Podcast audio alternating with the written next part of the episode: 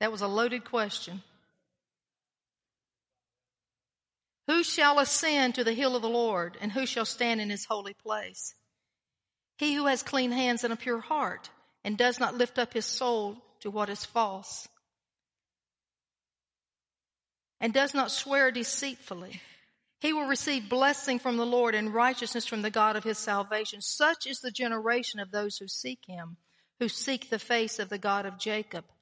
Lift up your heads, O gates, and, and be lifted up, O ancient doors that the King of glory may come in. Who is this King of glory? The Lord strong and mighty, the Lord mighty in battle. Lift up your heads, O gates, and lift them up, O ancient doors, that the King of glory may come in. Who is this King of glory? The Lord of hosts, He is the King of glory. That was the first song we opened up with this morning was Psalm 24 and music. I love what the Passion says. It says, Oh, wake up. Wake up, you living gateways. Wake up, you living gateways. Who are we talking about? Every one of you are living gateways. Wake up. Today is Pentecost Sunday and the celebration of not just pouring out of the Holy Spirit, but as I said earlier, the birth of the church. And, you know, Holy Spirit came down on 120 people coming together in unity and in prayer and seeking God, waiting just to see what God had. You know, they, they were in the room, I believe, 10 days. And how many of us would wait 10 days? Sometimes it's hard to wait 10 minutes. How many would wait 10 days until God does what he does? You know, I, Terry and I were talking last night. How long do you pray? Will you pray until you don't have to pray anymore? How long did they pray for revival? Till revival came. Could have been a week, it could have been a month, and most of the time it was months and years. But they didn't quit praying. How long do we pray? How long do we pursue and seek God until He shows up, until He does what He promises? We hold on to this word. God, until I see this word fulfilled, until I see this word fulfilled, I continue pressing and continue seeking. Luke 18, Jesus gave us a great parable about that. He said, you know, you just pester, pester the judge. He's talking about the unrighteous judge. Pester the guy until he gives you what he wants. How much more will I give you what you need? That's what the Word of God says. But what happened on the day of Pentecost? Devout Jews were living in Jerusalem. The Holy Spirit was very visible. He drew attention to himself, right? I remember years ago, we used to, every time you'd invite a visitor to church, the Holy Ghost would show off. Especially when these visitors were not full gospel people. And we used to joke about that and we'd say, well, the Holy Spirit's going to show off today because we have these visitors. Well, we just love for him to show off. It either kicked them in or kicked them out, right? We didn't really care. But the Holy Spirit was visible and the bystanders, it says, were amazed and they were perplexed and the church was ridiculed. An incredible event like the baptism, the outpouring of the Holy Spirit, and people would criticize the church, but that doesn't happen today, right? It's no different today. You know, outsiders are still amazed at what they see. They still don't understand the kind of people that we are. They still don't understand why we do what we do. And the church is ridiculed today. The church is falsely accused today, just as it was 2,000 years ago. But God, what did Peter do? Peter stood up and he began to proclaim the gospel, the good news, and that 120 turned into 3,000 because of the power of Holy Spirit. And we have to understand God's design for the church and how it has to be implemented today if we want to see the power of the church alive. Now, my message today is going to be a little radical for some of you, okay? I'm going to kick you in or kick you out. I think you're all in. It might be a little bit strong for some. Maybe it's not. Maybe I'm overestimating or underestimating. I don't know. But why is it important that the church operate the way Jesus wants us to operate?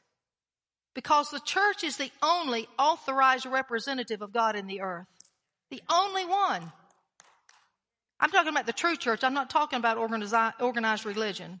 The true church is the one that represents God. Unfortunately, the organized church also represents God to some people. And those people get a wrong impression of who God really is. The church is the only one with authority to pray to God and shift the atmosphere and tear down strongholds. The church is the only one. You know, you, the Moose Lodge can't do it. The JC, if they're even in operating today, can't do it. All these clubs can't do it. The church is the only one that has the authority to pray into the heavens and tear down strongholds over a city. The only one. As a believer, you're the only one that has the authority to pray into your family and cast down strongholds over your children and your grandchildren when they don't have a clue what's going on. Anybody got any like that? The church is the final answer to the world that we live in. So we have to operate according to design. So we go back to, to Acts chapter 2, go back to the first incidents of the New Testament church. And we see in Acts 2:42 we see a model of the activity of the early church and we see it says all the believers devoted themselves to the apostles' teaching and to fellowship and to sharing in meals including the Lord's Supper and to prayer. So we see that the early mm, activity of the church, the very first thing we're told is that they devoted themselves. And that word devote means to persevere devotedly, to persevere in some activity or cause to the point of devotion. That's what it means. So how devoted are we? Or do we just check off a list? I've done my little prayer. I've done my little reading, checking off a list. But what were they devoted to? They were devoted, first of all, to the apostles' teaching. What was the apostles' teaching? What Jesus taught. They taught what Jesus taught. They didn't teach all these other ideas and thoughts and opinions of man. They taught what Jesus taught. He said, I'm the way, the truth, and the life. Nobody comes to me, comes to the Father except by me. That's what he taught. He taught that you have authority over the powers of darkness. That's what he taught. So he taught you all to always pray and not stop praying. Don't grow weary. Don't give up. That's what he taught. So we have to teach the same thing that Jesus taught, the apostles teach, and we have to be devoted to that teaching. So if any kind of strange doctrine or doctrine of demons comes in, we kick it out, right? We don't allow it. And there's a lot of doctrines of demons that are running through the church today. Telling you it's okay for this and it's okay for that. It's not okay. It's not okay. God has not changed his word on what this, this, his mind on what this word says or means. He has not changed his mind. But we have those that think that God changes with the culture. God says, I'm, I never change. I'm the Lord God and I change not. Hebrews tells us Jesus is the same yesterday, today, and forever. He's not culturally relevant. He supersedes culture. And then it said they were, they were devoted to fellowship. That's the word koinonia. And that word means participation. It's an act of sharing in activities or privileges of an intimate association or group. The local church is so important. It is so important because we are in a, a, group. And see, the devil one year ago deceived people into thinking that they need to stay home from church. Now, there were some valid reasons that some might have needed to stay home. I'm not saying that. But a vast majority of people bought into the lie of the devil. They bought into the lie. We need association. The third thing was it says meals slash communion. It's really talking about the Lord's Supper here.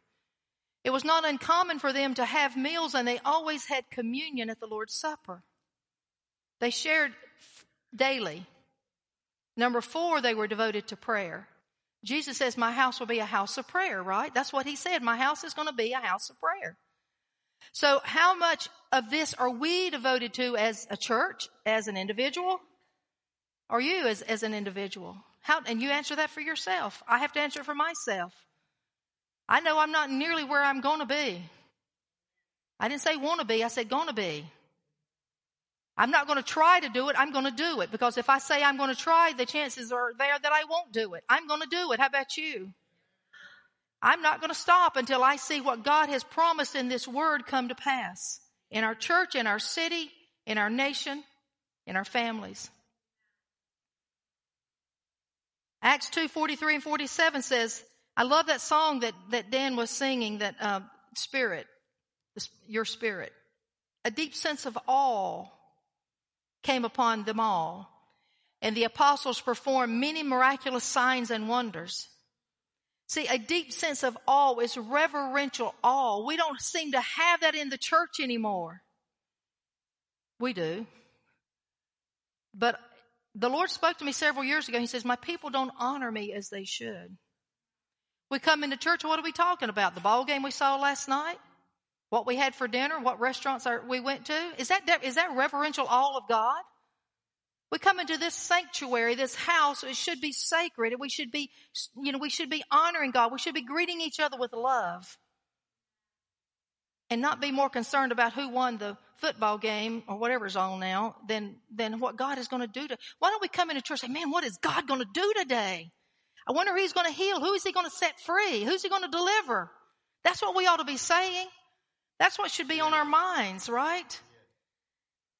We're looking at the New Testament church, and the New Testament church had incredible results, and I'm going to show you in a few minutes what they had. But and the, uh, the apostles performed many miraculous signs and wonders, and all the believers met together in one place and shared everything they had. They sold their property and their possessions and shared the money with those in need. They worshiped together at the temple every day. I call that devotion. It's hard enough to reel in people once a week, right? They met at the temple every day together to worship the Lord. They met in homes for the Lord's Supper and they shared their meals with great joy and generosity and all the while praising God and enjoying the goodwill of all the people. You might want to say, what happened to this? You can blame Constantine for a lot of it. Okay. We'll talk about that maybe another day. It was all going good till this guy shows up and he set the course of history for the church. But we can bring it back, can't we? It's not necessarily about the methods as much as it is the principle behind what we're doing. I don't think God cares, like I've said before, He doesn't care whether you sing out of a hymn or sing choruses as long as your heart is singing to Him. He doesn't care whether we have pews or chairs, as long as we have something that we can sit on, right? They worship together every day, and all the while praising God and enjoying the, the goodwill of all the people. And each day the Lord added to their fellowship those who were being saved. See, people were getting saved, not just transferring membership. Big difference. So we see four things that, again, four more things. They, they met with, uh, they came together with a profound respect and a reverential fear of who God is. They met together. They worshiped together. They met joyful in the homes. And these are the actions and the attitudes. And then in, in Matthew 18, Jesus says, I will build my church. Well, how did he say he was going to build it? He gives us, he's given us a model of attitude. He's given us a model of action. Now he's given us a structure. Now this is, you're going to have to get this if you really want to be a successful church. We are. We've got to understand this. Okay? Ephesians 4:11. Now these are the gifts Christ gave to the church. Can can we understand these are gifts? These are gifts. What is a gift? A gift is a function. These are functions that Christ gave to the church. Now we say, well, he's talking about the global church. Yes, he is. But also, I believe he's talking about the local church. Both of them. And it might be there's some crossover sometime. But he said, these are the gifts that Christ gave to the church. The apostle, the prophet, the evangelist, and the pastors, and the teachers. No, excuse me, and teachers. I'm going to do that correctly. The apostles, the prophets, the evangelists, and the pastors and teachers. Okay. So I want to look at these, these gifts that Christ gave to the church and I want us to understand why we have to have these operating. These gifts have to operate. And you know yourself through the years that for years we've called everybody pastor because we didn't know what else to call them because that was, a, that was good enough. And many times it's because all the pastor did was nurture the people and manage the people and wipe their noses and change their pampers and give them a new passy when the other one wore out. That's what pastors did. And there's a place for that to a degree. But sooner or later, you got to pull out the passy, tell them to get on their big boy panties and go out and, and, and do what they're called to do, right?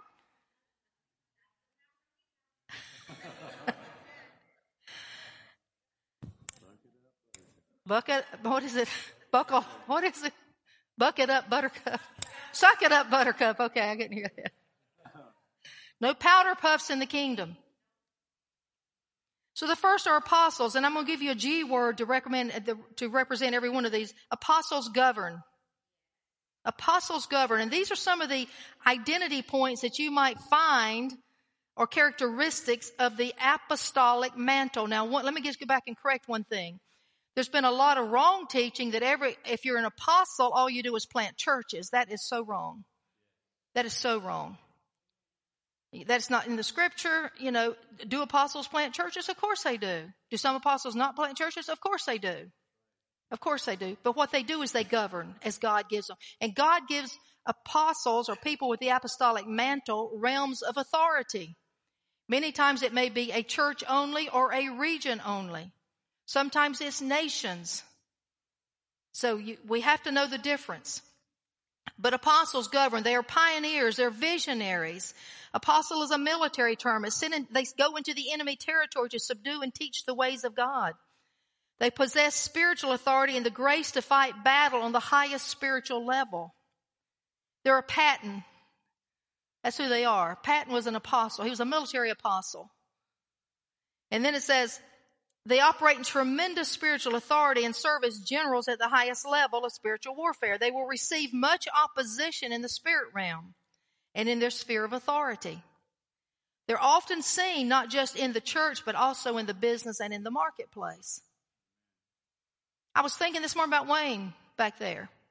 Wayne is an apostle in the city. You know why? Because he's got this vision God has given him to help these girls who have been trafficked, trafficked He's like a bulldog. He's not going to let go of it. He's got hold of it. He's not letting go. He's got the vision. He's got, he knows he's got the, the authority to go through the warfare. Wayne's probably not going to be too cuddly and coddly inside the church here. Now he's kind and he's sweet. He is. But I wouldn't go to him and, you know, and ask for a new passy. He's going to tell you what, suck it up, buttercup. They're going to receive a lot of opposition in their sphere of authority. They're often seen not just in a church, I said that already, identifies and makes changes and decisions to advance the kingdom of God. They're master builders, they're strategists, they're never satisfied with maintaining and are always looking to take back territory from Satan. They have authority to war for territories. They teach and they preach in a way to bring spiritual understanding, resolve conflicts, solve problems, while looking at the bottom line. They shield others in times of warfare, so they cover, and they're known for high character and accountability. Terry has something he wants to say. I can look at his face. Go ahead. We're going to count a little bit of tag team tonight today. I love this stuff. Now, don't get your notes mixed up with mine. I'm not. Submit. Submit. Uh, You hear that growl? That was a love growl. I do love this when this church grasps these fully, this church will explode. We've been heading in this direction for 15, 16 years. It is a process. I want to read you some attributes of apostles. They love people, but they do not focus on individuals. They focus on cities, regions, and nations. I've heard some of y'all talk about how you walk down the street and I thank God you're like this, that you see people and you hurt and you stop and you pray for them, you nurture them, you just want to help them. I walk down the street, I see nobody. I don't make eye contact with anybody. I don't say hey to anybody. I'm on a mission to go to the restaurant and I don't, I don't say, oh, there's Bill. Hey, Bill, how you doing? Give me a hug. I don't even see you unless you stop me. I walked by the other day. These people coming by and I thought, I didn't see any of those people. But all day, at night, in the middle of the night, I'm focused on cities and nations. That's the difference. Both are important. Yes. Apostles are like military generals.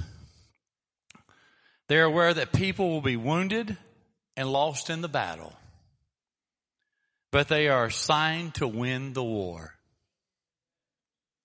Did you know Jesus was the same way? He knew the apostles had to give their life and they would be martyred, and he willingly let them die because he was more focused on winning the world. I want you to let that one sink in. He knew they would die. And he willingly let them be martyred and brutally tortured because the war that would be won, the discipling of nations, was ultimately more important than individuals. Jesus saw the big picture. Their calling is to disciple nations, not oversee the daily operations of a local church. That's the role of the pastor. Apostles do not even focus frequently on the needs of the few. That assignment is also typically given to pastors. Apostles should primarily focus on kingdom expansion. Apostles are often misunderstood because of, their, of these characteristics. Nevertheless, an apostle will not lose sight of their assignment despite criticism or being judged. A general never submits to the troops. He or she continues to lead to fulfill Matthew 28. That's a little more clarity on that role as the apostle. You know, I've told you before when Barbara was here and she first thing she said to me, she said, you better get a pastor in impact. Someone with a pastoral mantle. Not saying that those with the apostolic mantle don't love people. They do love people. These are the ones, the apostles and prophets, are more likely to get to give their life than the pastors inside the church. Most, in most situations, I'm saying. So it's a very important, it's a very important role that we understand the apostolic mantle, the apostolic function has to be prevalent and present in a church. It always has been in this church. Pastor Robbins was extremely apostolic. And usually you'll carry a mixture. He was an apostolic person, but he was also a pastor. Incredible pastor's heart. But let me tell you, nothing got by him. And he would not sacrifice the congregation for one or two. If he saw strife or discord in the body of Christ, he'd get it out. He didn't care. He was not sacrificing the whole for one or two. And that's what, that's what we do as, as apostolic mantles. We have to take care of that. We have to see the big picture. I remember the day that I said yes, that I would consider, that I would take, you know, this role. I never didn't know the difference between an apostle and a, uh, apple tree. I just knew, and my, my response to Miss Robbins was, and Pastor Robbins was, I don't feel like I'm a pastor. I don't have that mantle that I've seen. I love people. Yes, I love people dearly. We give our life for people every day. We get hours with people every day. But that was a big thing for me. But then immediately, as soon as, as soon as I said yes, God downloaded the vision for this church. And, it, and he talked to me about community transformation, which I didn't have a clue what that was either. I had to do some learning. But see, the vision was immediate that we're to go outside this church and we're to transform this region. It's not about everything. See, what do we do inside the church? We equip the saints to go outside and transform the region. Somebody has to make sure that gets done. Somebody has to have the vision. And the apostolic mantle will not let go of the vision. Like I said, it's like a bulldog that holds on to it. We've been called, this church has been called, it's been confirmed with signs and wonders. It's been confirmed with prophetic words. This is what we're called to do. Is every church called to do that? I think they are. I don't think we're the only one. I don't think that God doesn't speak to others, leaders. So that's the, the apostolic mantle. The second is that of the prophetic mantle. And so the, as the apostles govern, the, the prophets guide. And this, these are characteristics. They have an unshakable witness of being called, not just prophetic, but operate in the office of the prophet. Every one of you can be prophetic, but that doesn't mean every one of us can be prophetic, but that doesn't mean that we're operating in the office of the prophet. Every one of us can be apostolic, but that doesn't mean we're operating in the office. Every one of us can be pastoral. See, even the prophet and the apostle can function as a pastor when the need is there. We have to understand this because it's Holy Spirit giftings. You know, He's not going to put you in a place and say, oh, this person needs a pastor. Well, I'm sorry, I'm not, that's not my calling. You know, that's foolish. That's not what the Word of God teaches us. We function in the role that the Holy Spirit has us functioning in. But there's this preferred way that we do ministry. Just like our personality, there's preferred ways that we express ourselves. Well, there's also the shadow side, and that's the side that we have to function in that may not necessarily be the preferred way that we function. Does that make sense? So as a prophet, we have, they have an unshakable witness of being called. Not just prophetic, but operate in the office of the prophet. How many of you would say, I'd love to have the prophetic gift? How many? Raise your hand. Don't be, Let me tell you something, you have it. You have it. If you have Holy Spirit inside of you, you have it. You have that gift. Now, do you have the faith to operate in it? How many of you like to be apostolic, like to be visionaries, like to really see the big picture? Anybody? How many want to do warfare? Okay, you have it. You really do have it because you have Holy Spirit operating inside of you. You couldn't desire it if God didn't put that desire there with you. Now you have to ask yourself, am I desiring with right motivation? So we have to ask ourselves these things. So the prophets operate under the three A's, anointing, accuracy, and authority. Do prophets ever miss it?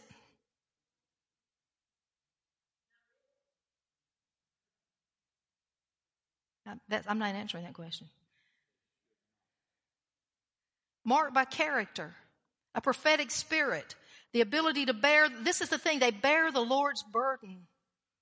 The apostle and the prophet bear the Lord's burden. You can't shake that burden. You can't shake the burden for the city. You can't shake the burden for the regions. You can't shake the burden for the government. Because God has given you that burden to, to drive that. See, we do spiritual warfare. If we don't have it, who's going to do it? The church is the only one that can do spiritual warfare. You say, well, this is not a warm and fuzzy message today. Well, we'll get you a warm and fuzzy next week, okay? But this is the birth of the church. This is the birth of the church. If you, if we grasp this, we can walk in victory in everything we do. Now, I'm going to show you in a minute. This is how the early church operated. This is why signs and wonders were there. Prophets are uniquely anointed to deal with sin in the church or the body of Christ. They serve as watchmen to give warnings. They see ahead of things. See, they see ahead. They see what's coming. Now, every one of you that said, I want to have the prophetic gift can see what's coming because Holy Spirit is the one that breathes into you that knowledge, that word of wisdom. You can have it. And there's a lot of you sitting on these seats that have that prophetic gift. How much faith do you have to operate in it?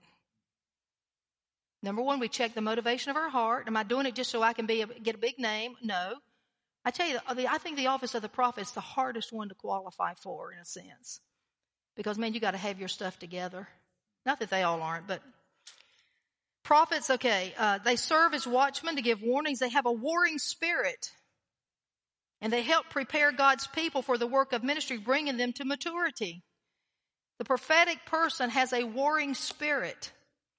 They work with apostles to build the local church very open to the spiritual realm and often move powerfully in the healing ministry of a church. They help others move into God ordained areas of their lives through encouragement and support. They help others to judge and discern revelation coming into the church. They're on a peer level with the apostle, but they submit. They have to submit.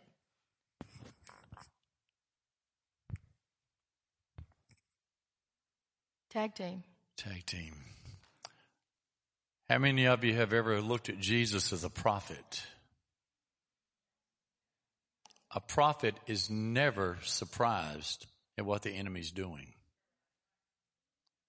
Jesus did not say, I didn't see that coming.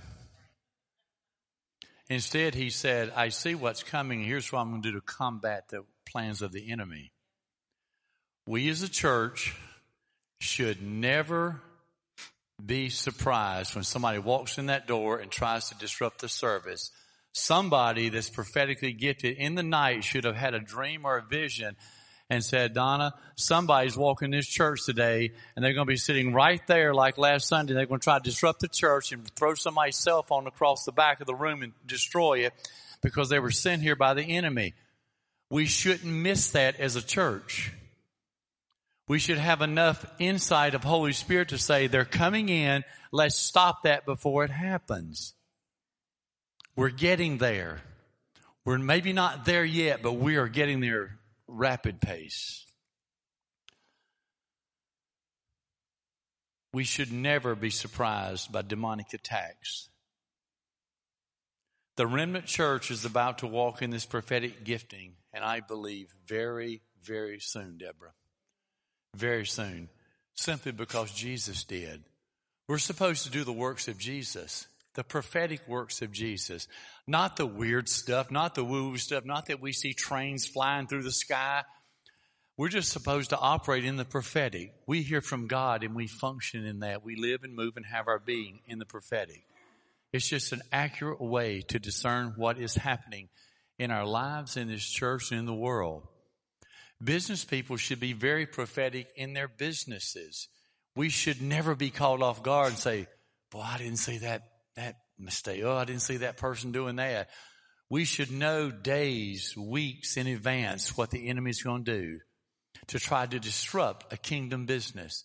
And we start praying and we start coming against the principalities that are trying to destroy what God is planning to do. Instead, we're hustling around so often. Now what do we do? We got to regroup. What do we get the people to pray, pray, pray. God will get us out of this mess. We should have never been in the mess. That's why we have to be listening to Holy Spirit. Again, are we there yet? Sort of. But I think we're on a rapid track to get there soon. You know, uh, last year we began just getting downloads of God telling us to prepare for this and do that, and this was coming, and and various people in the church, and we were all hearing the same thing. See, that's a prophetic gift operating in the church. Now, that doesn't necessarily mean that we're operating in the office of the prophet, but the prophetic gift is operating. It's operating, and it should be operating. Yes. It should be operating. Every time we open our doors, the prophetic gift should flow. Barbara says, Barbara Wentroble says, worship will release a prophetic spirit. And I believe that. I believe that. We have incredible worship. The presence of God today was incredibly strong. Now, I want to clarify one thing. No one of these gifts is better than the other. That's what you got to, not one is not better than the other. They fun, they're functions and they're important. You know, you think about your car. Is your transmission more important than your motor? Well, if you don't have the transmission, the motor is not going to function, right? Without uh-huh. one of the five, we're crippled and yeah. we're not operating as a biblical church. Right. Okay, that's the the prophet. How many would love to have the prophetic gift again? I'm going to pray for boldness for you to want it. You need the prophetic gift to live life. God, give them boldness. Give us boldness not only to want it, but to walk in it. See, this is the problem. We've looked at these as labels or looked at these as titles. And so I'm not worthy for that. I'm not worthy to have a prophetic gift. Why aren't you? You got Holy Spirit? If you got the Holy Spirit inside of you, you ha- you are God has made you worthy through the blood of Jesus. So you can operate in whatever he needs for you to operate in. You know, we, a lot of us will get hung up, well, I have a gift of this, so I don't do that. Well, what if we need that done? Can you come out of your primary gift and go into your shadow gift and clean the toilets once in a while, serve in the nursery, greet at the door. Well, that's not my gift. I'm called to teach. Well, humble yourself. Okay, then, then the following that is the evangelist, and the evangelists gather. The evangelists gather, and they gather in the lost. And it's a, the evangelist is a messenger who proclaims the good news of Christ. They, their emphasis is on preaching the gospel to the lost. They bring others to salvation. They train others to win souls. They work in coordination with the local church. And this has been a big problem we've had we have evangelists go out and they don't work in, co- in cooperation with the church because they win converts and never make disciples. It's the church is going to make disciples, right? Evangelists don't stay in a place long enough to make a disciple usually. If they do, they become pastors, right? and teachers. Okay. And so they work in coordination with the church. They have a passion to win souls individually and also in groups of people, like Reinhard Bonnke. A perfect example of incredible gift, an evangelist. Would anybody say that his gift was inferior to Peter Wagner, who was an incredible apostle? Of course not. He's just as important, just as important, just as critical. And then we have pastors. The word for pastors is that they guard, they shepherd, they tend to, they have direct oversight of the flock. They lead the flock to safe waters. They're apt to teach. And oftentimes in the scripture, pastor and elder are used interchangeably, but in the local church, there has to be a lead pastor. There has to be somebody breaking the tie and calling the shots when it comes to the internal workings of the church. Uh, the, the, it's the office of pastor. The office of pastor is ordained by God and elders are ordained by man. That's the difference. Okay? And then we have the teachers. And the word for teachers is ground. They ground the people in the Word of God. They teach and edify the church. They, gr- they ground the believers in the truth of the apostles. Teachers are pastors as they lead the flock to safe, un- safely understanding the Word of God. So teachers, in a sense, do, pa- do, do pastor. All pastors should be teachers, but not all teachers may be pastors, depending on the role that they have in their local church. So all pastors must be teachers. Bible tells us that. Actually, in this particular scripture, it's very controversial among some that pastor teacher is not referring to the same person as an office in the church.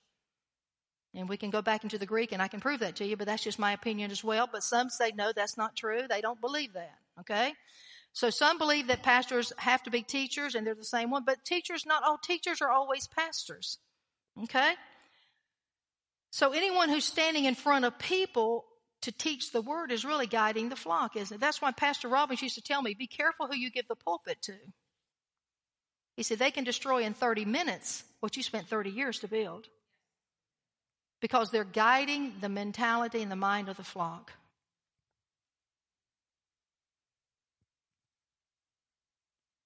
I want to share some thoughts from a teaching that Dutch Sheets did about a month ago uh, we actually have only met Dutch one time in an elevator, so he doesn't know who we are. That's not really important.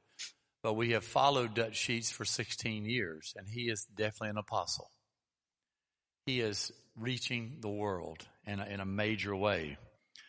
But he shared something on, on the recent teaching. He talked about for centuries, for the last 1900 years, the church has functioned with the pastor, teacher, evangelist role. Now, is that bad? No, it's not bad. Can churches be successful? Can they have large churches with the pastor, teacher, and evangel, evangelist in place? Absolutely. There's churches with hundreds.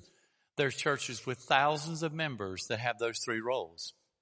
They function very well within those parameters.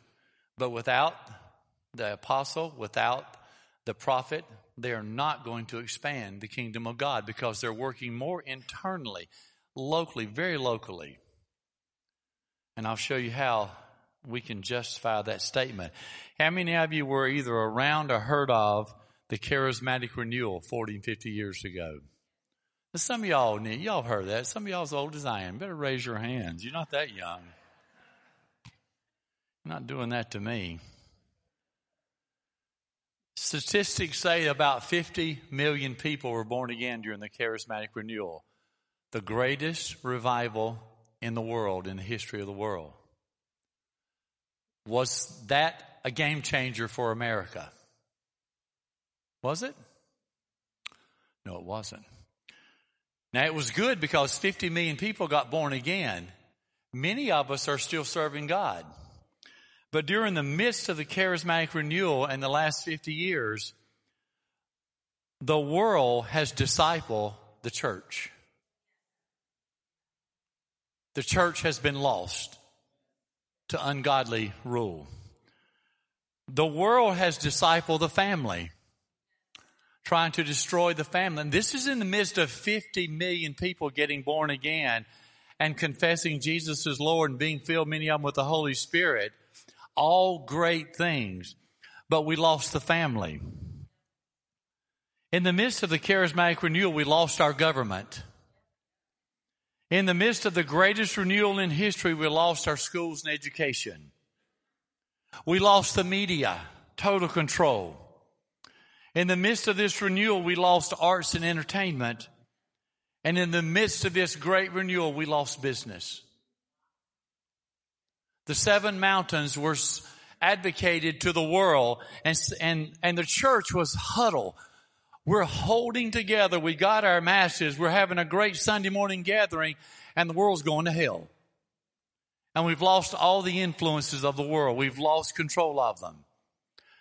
Apostolic people, prophetic people, combined with pastor, teacher, evangelist, are determined to get that back and recapture that. Without it, there is no America. Without it, the world goes to hell. But God's not going to let that happen. He's waking up the remnant church And people across this nation, churches are saying, we need apostle, apostles. We need the uh, uh, evangelists. We need the pastor teacher. We need the prophets. Those churches are not just going to flourish. They're going to change history. This is one of those churches. I thought you were going to talk about what Dutch did when he made the transition. That's okay. Well, he said, I love that story. He said he was a pastor for 20 years. They called him Pastor Dutch. He said, I don't have a pastoral bone in my body. He said, if you come up to me with a runny nose, he said, the Holy Spirit spoke to me. He said, get a pastor in charge because you hurt people. and he said, I'm just, I love people, but I hurt people because I want to just slap them and get out of the way and just go do what the word of God says. So you need a, so he said, I put pastors in place and I operated as an apostle and our church exploded. And what we did just exploded because we put the five gifts in operation in our church in its entirety. And he's not necessarily talking about exploding in numbers, but exploding in power and Power. effectiveness. So that back to the structure of the early church, and, and I want to reiterate, not a one of these gifts is more important than the other. It's not more important. They all are very necessary for the function. Jesus says these are the functions that we need operating to make the church the ecclesia. And I'm playing on words there. To make his ecclesia act like the ecclesia. We have to have these things functioning or we get whop-sided. We get one-sided. We just come in and we we kind of become inbred. In other words, we never send anyone out. We're just constantly, you know, licking wounds and, and patting people on the back and nobody's growing. Nobody, the world's not changing. Our community's not changing. And as Terry said, during the charismatic re- renewal, the world, our nation got discipled by the world and by the powers of evil. And now look what's going on in our schools. Look what's going on in our government. Let's look what's going on in many churches simply because the church did not rise up and be the church that Jesus built.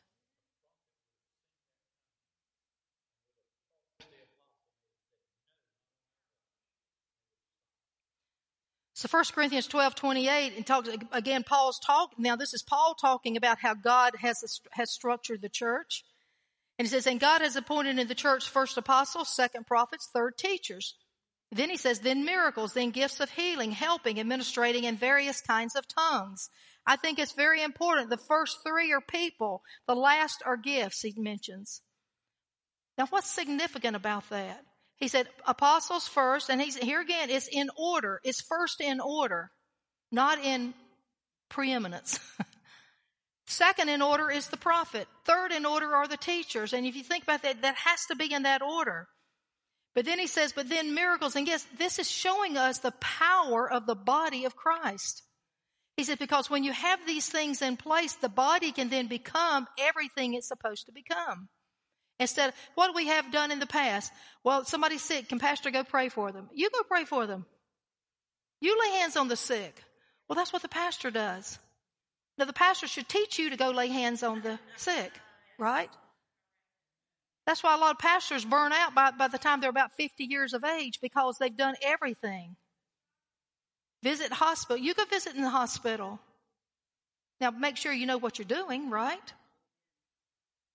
So in Romans 12, 6, it says, In His grace, God has given us different gifts of doing certain things well. Now, this is for the full body. So if God has given you the ability to prophesy, speak out with as much faith as God has given you. Many people will not walk in the faith they have to operate the gift God has given them because that's for the prophet. That's for the pastor. That's for the teacher. No, you have the gift. You operate, you walk in faith and do it. Yes. Barbara said when she first started prophesying, she's one of the most accurate prophets. I mean, I don't know that she's ever said anything does that ever didn't come back true. But she said the first time she started prophesying, and, and she was so upset and nervous about it, she said a one word would come out. She just released a word, and then the next thing you know, the Holy Spirit gave her the next word. Then He gave her the next word. Then He gave her the next word. But she knew that as she went step by step, God was supplying. I mean, many times we want to write it in our journal and, you know, record it, and there's nothing wrong with that either. I mean, that works too. But, you know, walk in the faith God has given you. If your gift is serving, serve well. Thank God for the servers here at Impact, the gift of ministry, the helps. Every one of us should be in the ministry of helps, really. What can't we all help? Can't we all do what needs to be done?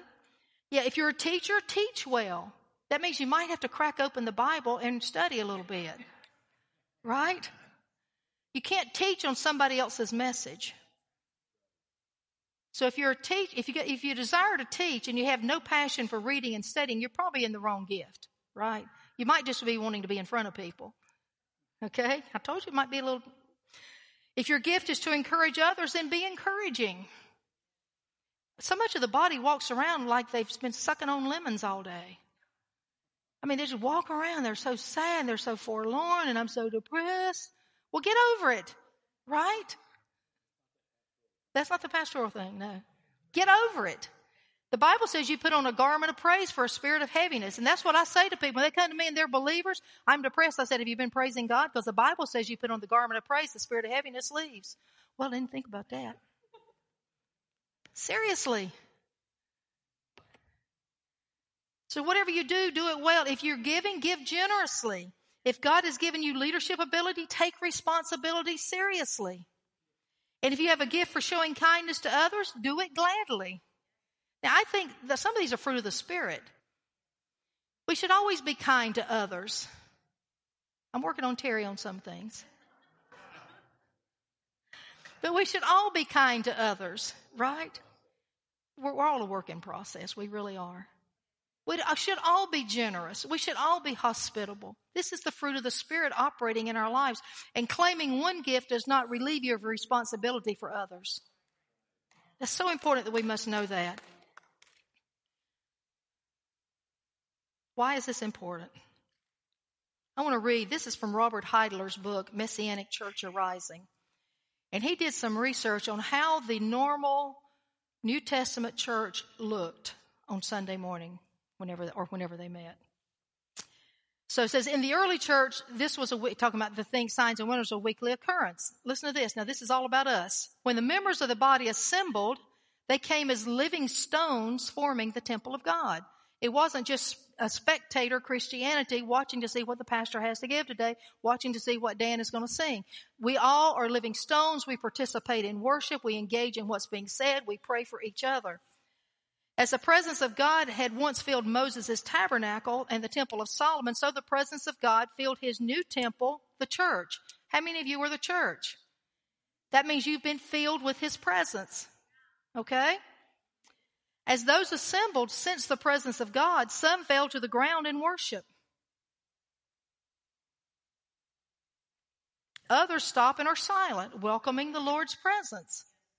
See, what works for you is worship. Uh, you worship the way that you want to worship. You don't have to, oh, I got to raise my hand because Terry's raising his hands.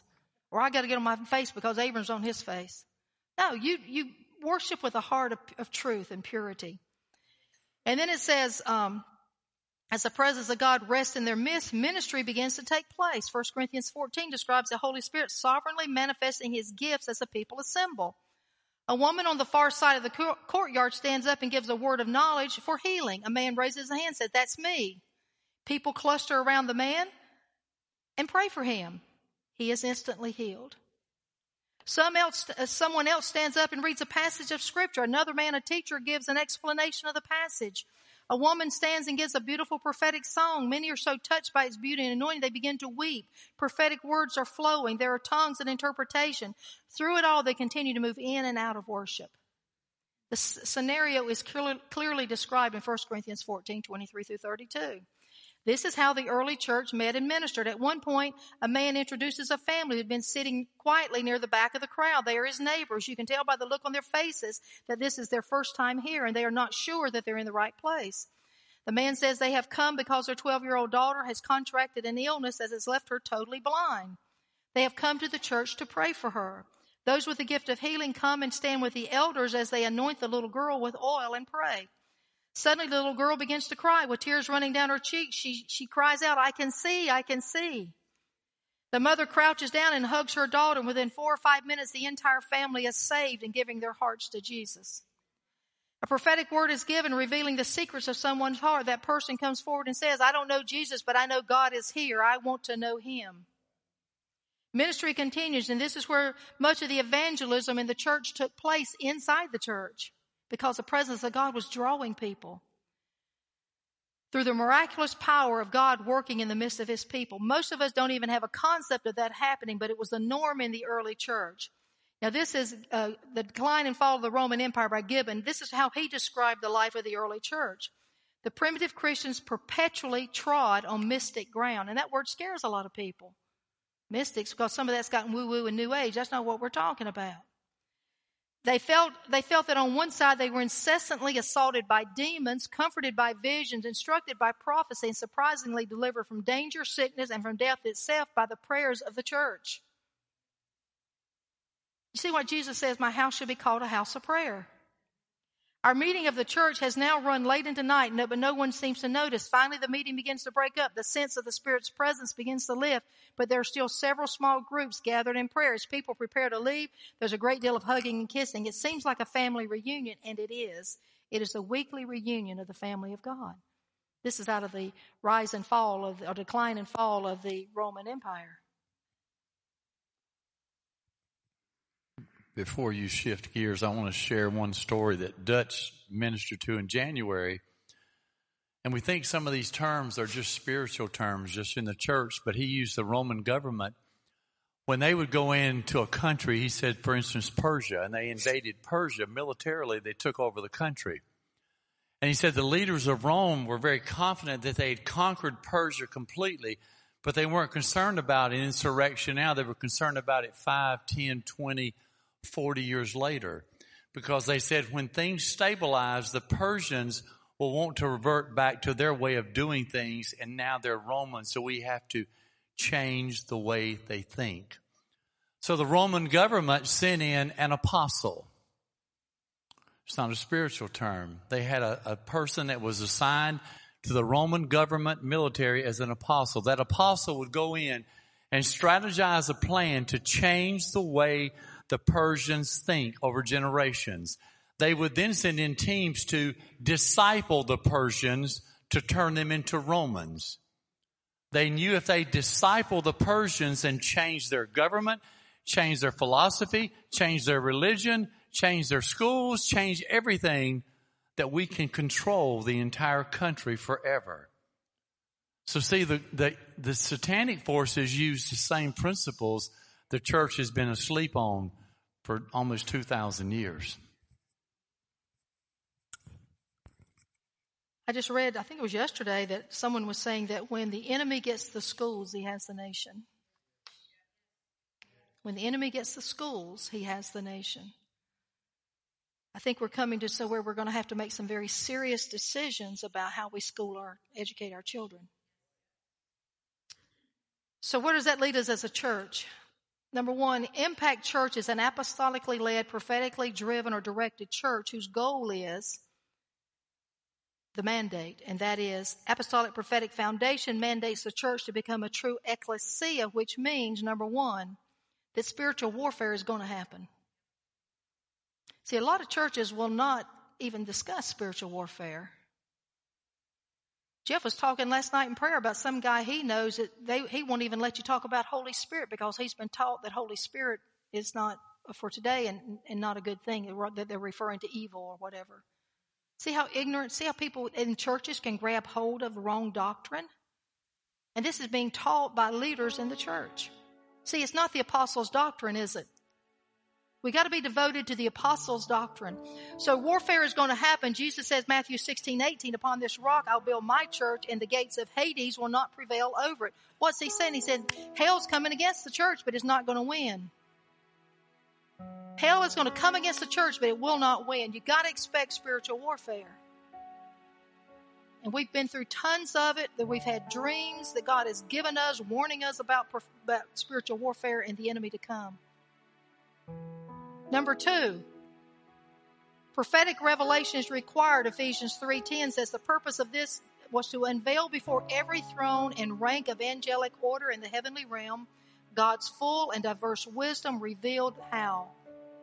Through the news, through the church, through ecclesia. Ecclesia reveals God's wisdom to powers and principalities in the heavenlies.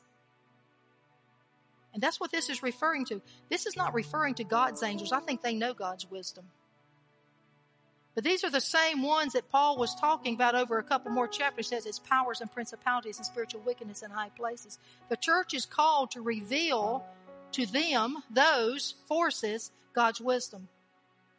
We as the church are the only ones that have the authority to tear down spiritual strongholds. The only one.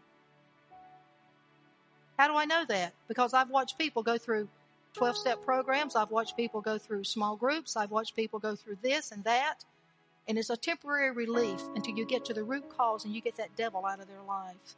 Or you heal that brokenness or whatever it might be. See, God's the only one that can do that. Why do we keep having these repeated patterns of behavior? Because the world's methods don't work. Clinical methods are good, but there's not the final answer. You know, if God hits this city with revival, we could be out of business and we'll be rejoicing because He'll take care of everything. Wouldn't that be wonderful that you don't need a mental health clinic any longer? Wouldn't that be wonderful? That everybody's mind is at ease, that depression and anxiety and addictions and bondages and homosexuality has all been lifted from people. Wouldn't that be wonderful? When the glory of God hits Concord, that's going to happen. That's going to happen. Let me tell you, trafficking will be a past issue. We'll look back and we'll say, did that really happen? We've got to get the prophetic revelation of who we are. We walk in that authority. You walk in that authority. Do you have faith to do it? You don't have to be behind a pulpit. To take authority in your home of those the devil's trying to destroy your children, your grandchildren. We have authority. Number three, that transformation is an ugly process. It's not going to be neat and pretty. How do I know? Acts 17 6, these men who have turned the world upside down. Let me tell you what upside down means. I never read it. I never even looked this up until yesterday that I recall. Turned upside down means to upset, to disturb the balance or stability, to incite to revolt, to cause to rebel or to stir up. The disciples were revolting, and it goes on down. You know what they were revolting against? Caesar's decrees. So all of these mamby-pamby Christians that think we're supposed to sit back and keep our mouths shut while we have all these bad laws being passed where we're killing babies and approving perversion in our schools, they need to read their Bibles. Now we don't destroy property. We don't kill people. What do we do? We go into the heavens. We tear down strongholds. We stand up for what is right. We turn cities upside down. Are we, but do we have the faith and the boldness to do it? Yes, we do. Yes, we do. You see why we need these five functions inside the church. If we only have a pastorally led church, then we're not, we're going to might make great disciples, but what are they going to disciple everybody for the rest of their life inside the church? What are they going to do outside? How are they going to win the world? How do they win the lost? There's a reason our cities were taken over by the powers of darkness. There's a reason our schools were taken over. The church was asleep. Come on up, Caleb. The church was asleep.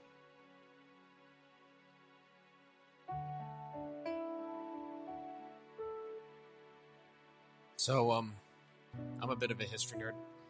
And one thing I know is that a lot of these problems that we see today, they got started like in the 40s and the 60s, where people just made compromises, or leaders who wanted agendas did things to get the way they to get the things they wanted, and it has compromised so much. But God has been in the process of restoring the fivefold ministry, because this is what you've been talking about, to the church because of the stagnation that occurred Yes. via the Catholics. I don't mean to I don't mean to call them out, but their church stagnated throughout the entirety of the Middle Ages. But God prophesied in the days of Daniel. Nebuchadnezzar's vision was a timeline. When that rock struck the statue, it was the power of the Catholic Church, the last shred of ancient Rome, breaking. And the power of God's kingdom kept growing until it has filled the earth.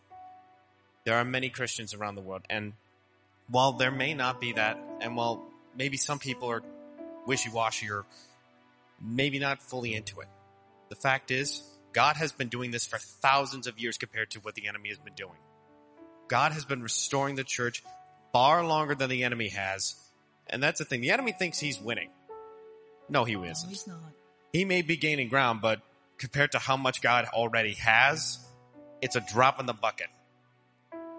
God has been restoring everything since the days of Martin Luther, since the days of the Protestant Reformation. Ever since then, God's kingdom has been growing, and the enemy cannot stop it no matter what he does. He can try to impair it, but he cannot win. The best thing we can do, though, is to pray, to strengthen the church and pray for not another revival, but an awakening. That's right. Like America, the church is a giant.